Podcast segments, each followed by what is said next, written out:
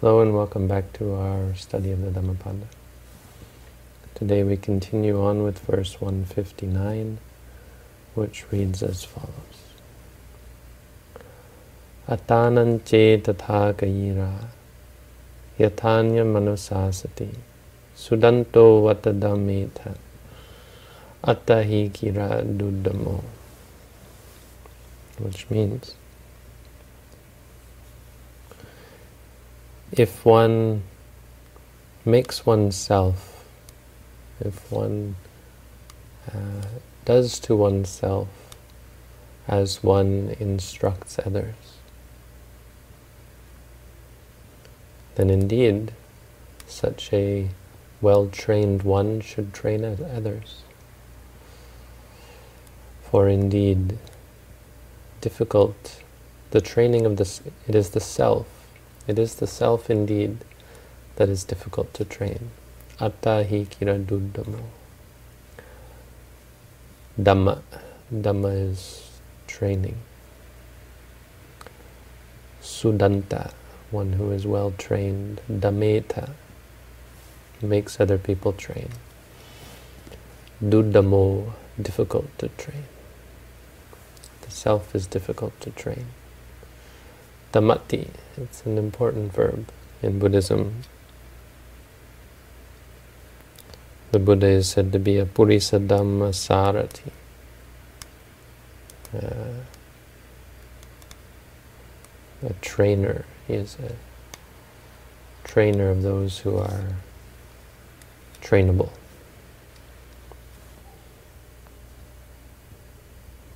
So.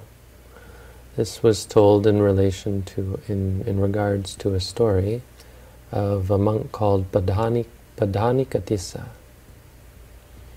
Padhana means effort, so Padhanika is one who has effort.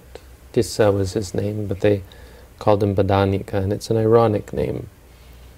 It's, it's kind of a, a evidence that there might be a sense of humor among the, among the uh, compilers of the Pali canon or a sense of humor at the time in the time of the Buddha. At the very least, it's a sign of uh, it's a sense of uh, sense of shame, I suppose. It's how this monk is remembered, which is unfortunate because the story is actually quite unflattering to him in regards to effort, especially. So the story goes that uh, he received a, a meditation object, a practice of meditation from the Buddha, and together with a large group of monks, went off into the forest and entered into the rains. So right now we're in the rainy season, and this is a three-month period where we don't go anywhere. Well, we can go, but we can't stay overnight, normally. We try to stay put for three months and focus on our practice. So that's what they did. And when they when they were in the forest, the this this Padhanikatissa, he says to the other monks, uh, "We've we've uh, received a meditation from the Buddha himself. Let us not let us be appamatta. Let us not be heedless. Samana dhammang do the duties of a samana, of a shaman or a recluse, of an ascetic. And having said this, he went off into his room and, and lay down to sleep. And the other monks, in the first watch of the night, they they did walking and sitting meditation as normal. To understand the watches, we have uh, a 12 hour, uh, no, right? A 12-hour period, right?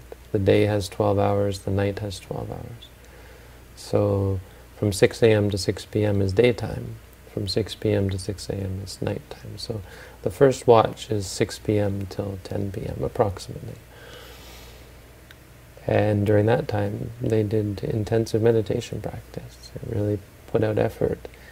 And then there's the, the, the second watch of the night from 10 a.m., 10 p.m. till 2 a.m they went back into the into the residence, the dwelling, or their dwellings and, and lay down to go to sleep. Mindfully. Right as they were lying down or after they'd just fallen asleep, this other monk, having slept soundly, wake, wakes up, goes into the resident, the other residences and sees the monks lying down asleep and he bangs a drum or what does he do? He uh,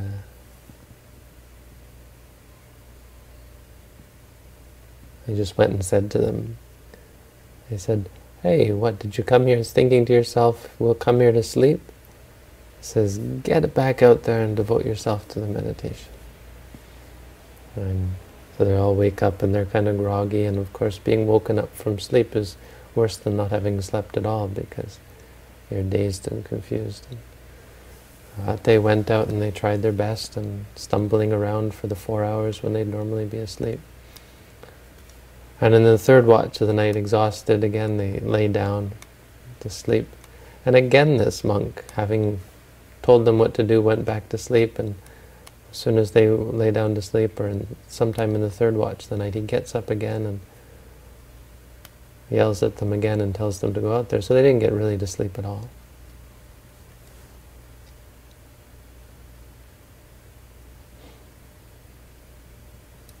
And after, uh, of course, this other, Padhanikatissa got a lot of sleep. He slept through all three watches, basically, being interrupted, having to get up and instruct the other monks. Uh, so, and he did this repeatedly, basically every night it sounds like. And uh, the monks, after after a while, you know, they they weren't getting anywhere with their meditation because they were constantly being disturbed and disoriented by lack of sleep, but also um, th this sort of uh, constant disruption of their ordinary sleep cycle. And they thought to themselves, wow, our, our, this is really, really a tough practice.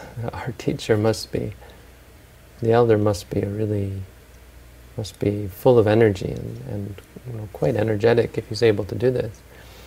Let's go watch him. And so they went and they, they, in this first watch of the night, they went to look into his room and found that he was sleeping. And they watched him, and when they realized that he was sleeping throughout the whole night, they felt like they felt betrayed, of course. And they said, uh, our, our teacher is teaching something that he himself doesn't even practice. It's empty words, they said. Ducha, what's it called? Uh,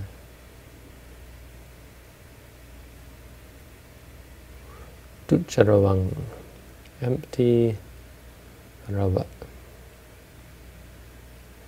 empty sound is empty words.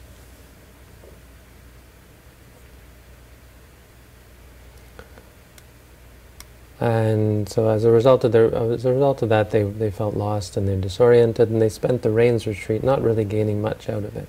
At the end of the rains, they left and went back to see the Buddha, and the Buddha said, "Hey, how did it go? Did you were you heedful? Uh, did you perform? Did you meditate well?"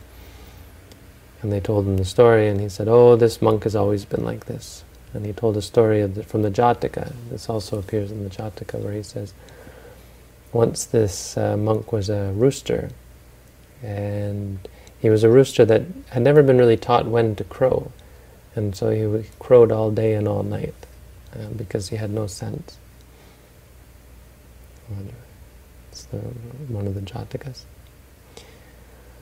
And then he told then he told this verse. He said, "Look, this is the case. Someone before teaching, it's not really proper. It's obviously not proper if you haven't well developed yourself to go out and teach people."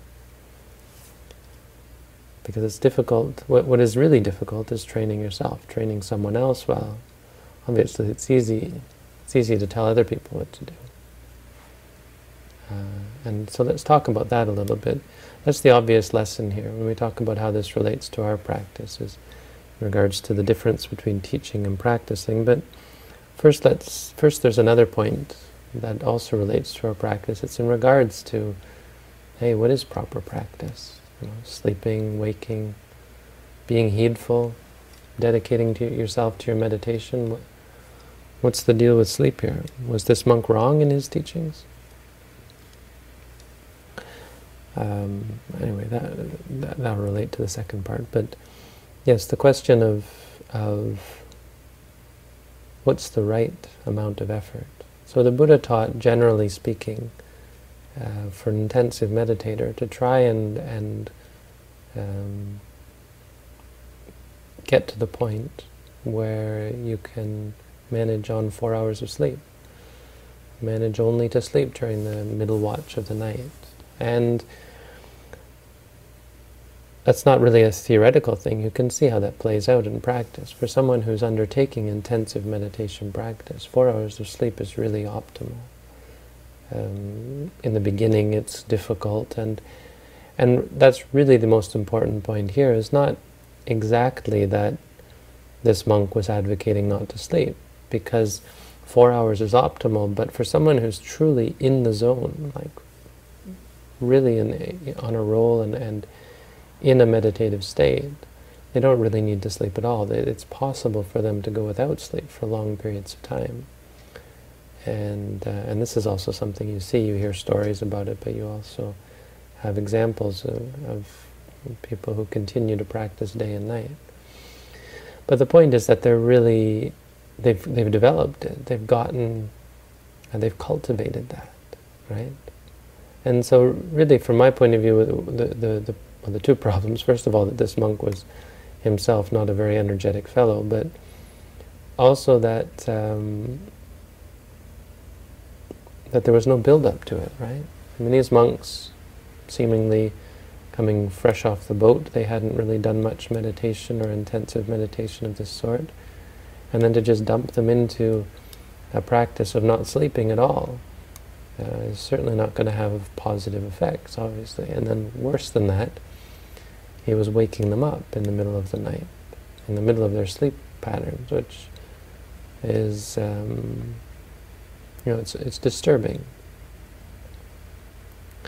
And to some extent, most especially with a beginner meditator, you want to create a sense of, of comfort and routine.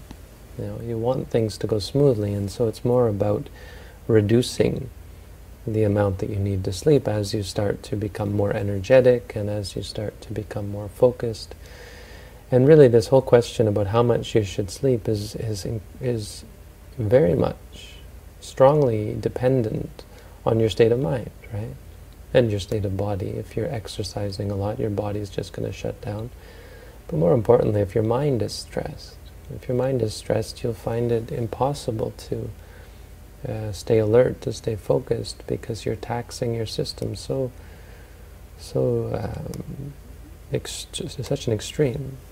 In our ordinary lives, living in a complicated society with all of our machines and and computers and so on, it, it, it's not easy to get into this state where you're able to stay focused, stay awake, stay alert.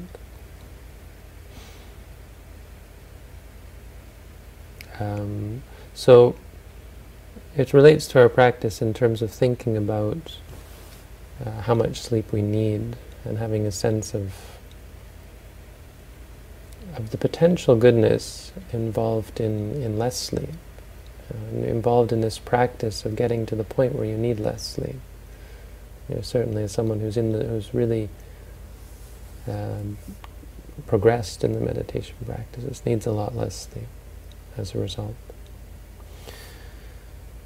Um, so, it, so in that sense, it's not exactly wrong what this monk was teaching, in the sense of, of advocating less sleep. Of course, he went about it all wrong. And that leads to the second part. So the question here, there's some questions involved. First, the first question is, can someone who's never practiced um, actually instruct others? And uh, it's hard to believe, really, that um, some. There's another story. It's not this story, but there's a story of a monk who had never really practiced at all, or maybe he had, but he hadn't gotten good results, and yet all of his students became enlightened, and that's hard to believe. And so there's more to this story than just someone teaching but not practicing. There's the fact that someone who doesn't practice or hasn't practiced is going to teach his students all wrong. Right? I mean, this guy went about it all wrong. He'd heard, I guess, that one has to put out effort and be vigilant, and he'd maybe heard about monks who didn't sleep at all, and so he thought, well, that's what my students should do. And not having any experience in the training of the mind himself, he didn't have any sense of the gradual progression involved in that practice. So the idea that someone who hadn't practiced could uh, adequately teach their students, and the, the, the, Buddha's last words about how difficult it is to teach one to teach others, um, I think it actually points to something else because for this guy, I think it was quite difficult to teach others. I think it was near impossible for him to actually help other people. Uh, it's easy, I think, in regards to this story, it's easy to give advice. It's much harder to give advice that actually helps your students. Right? Anyone can give advice.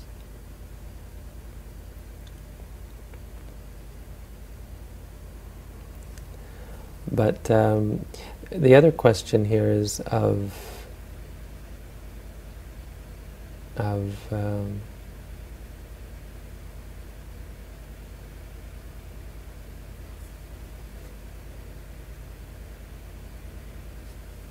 the question of the difficulty in teaching one, teaching yourself versus teaching others. And I think this is more of a, a problem for people who are on the path. You know, someone who has practiced and has gained results. It's easy to get distracted teaching others. And I don't think that's really what this, this story is talking about, because this guy went about it all wrong and clearly didn't have a good understanding of how meditation practice works. He ruined these other monks' meditation. But I would really agree with what the Buddha says at the end about how easy it is, about how hard it is. What's really hard is teaching uh, teaching yourself. It's it's quite easy for someone who does have positive results and, and meaningful results in the practice to teach others. Um, it's easy to give advice and say, "Hey, do this, do that," uh, and it's it's a quite quite a distraction on the path. And so there's two cautions here uh, in regards to uh, how this relates to our practice as meditators. The first one is it's a strong encouragement to never, ever, ever teach another person uh, unless you yourself have gained something from the practice, because the potential for you to teach it all wrong is, is incredibly great, is, is more likely. I've seen teachers and heard about teachers who, who are of this sort, whose students get on the wrong path because their teacher has never gained any understanding of how the practice works for themselves. But the second um, caution is that once you do get results, don't stop and don't get sidetracked into making your life all about teaching others. Our lives as, as Buddhists should be very much about our own practice. Uh, and you can go on and on and on teaching others. But what you end up with is a lot of people practicing on a very shallow level because no one ever gets, or will you never get, to, to understand the teachings on a deeper level. You have to push on yourself, work for your own salvation. And so this is really a problem for those who are on the path. Of course, for, for someone who has finished the path, who has become fully enlightened, they have nothing to do more for themselves, and often it can happen that they do spend a lot of their time helping others. Not always, I think. Quite often they're, well, they're certainly most content not to help anyone, but they often find themselves helping people much of their time because uh, there's such a demand on their, uh, they're, they're, in such high demand for their greatness and for their ability and understanding, wisdom and so on. Hmm. So, two aspects. First, the caution and the, the importance of right understanding in regards to sleep. in regards to putting out right effort. So let's be clear, the Buddha was advocating uh, intensive practice for 20 hours a day. Uh, and sometimes more, you know, practicing throughout the day and the night at times without sleep. Um, but it has to be done right. And the second thing is in regards to teaching, which is really the primary lesson of this. Don't get caught up in teaching. Certainly don't think about teaching others until you yourself have settled yourself in what's right. And even then, teaching is fine, it's good, but uh, it's not something that should take over your life to the point that you stop practicing yourself. So, another Dhammapada verse. Thank you all for tuning in. Wish you all the best.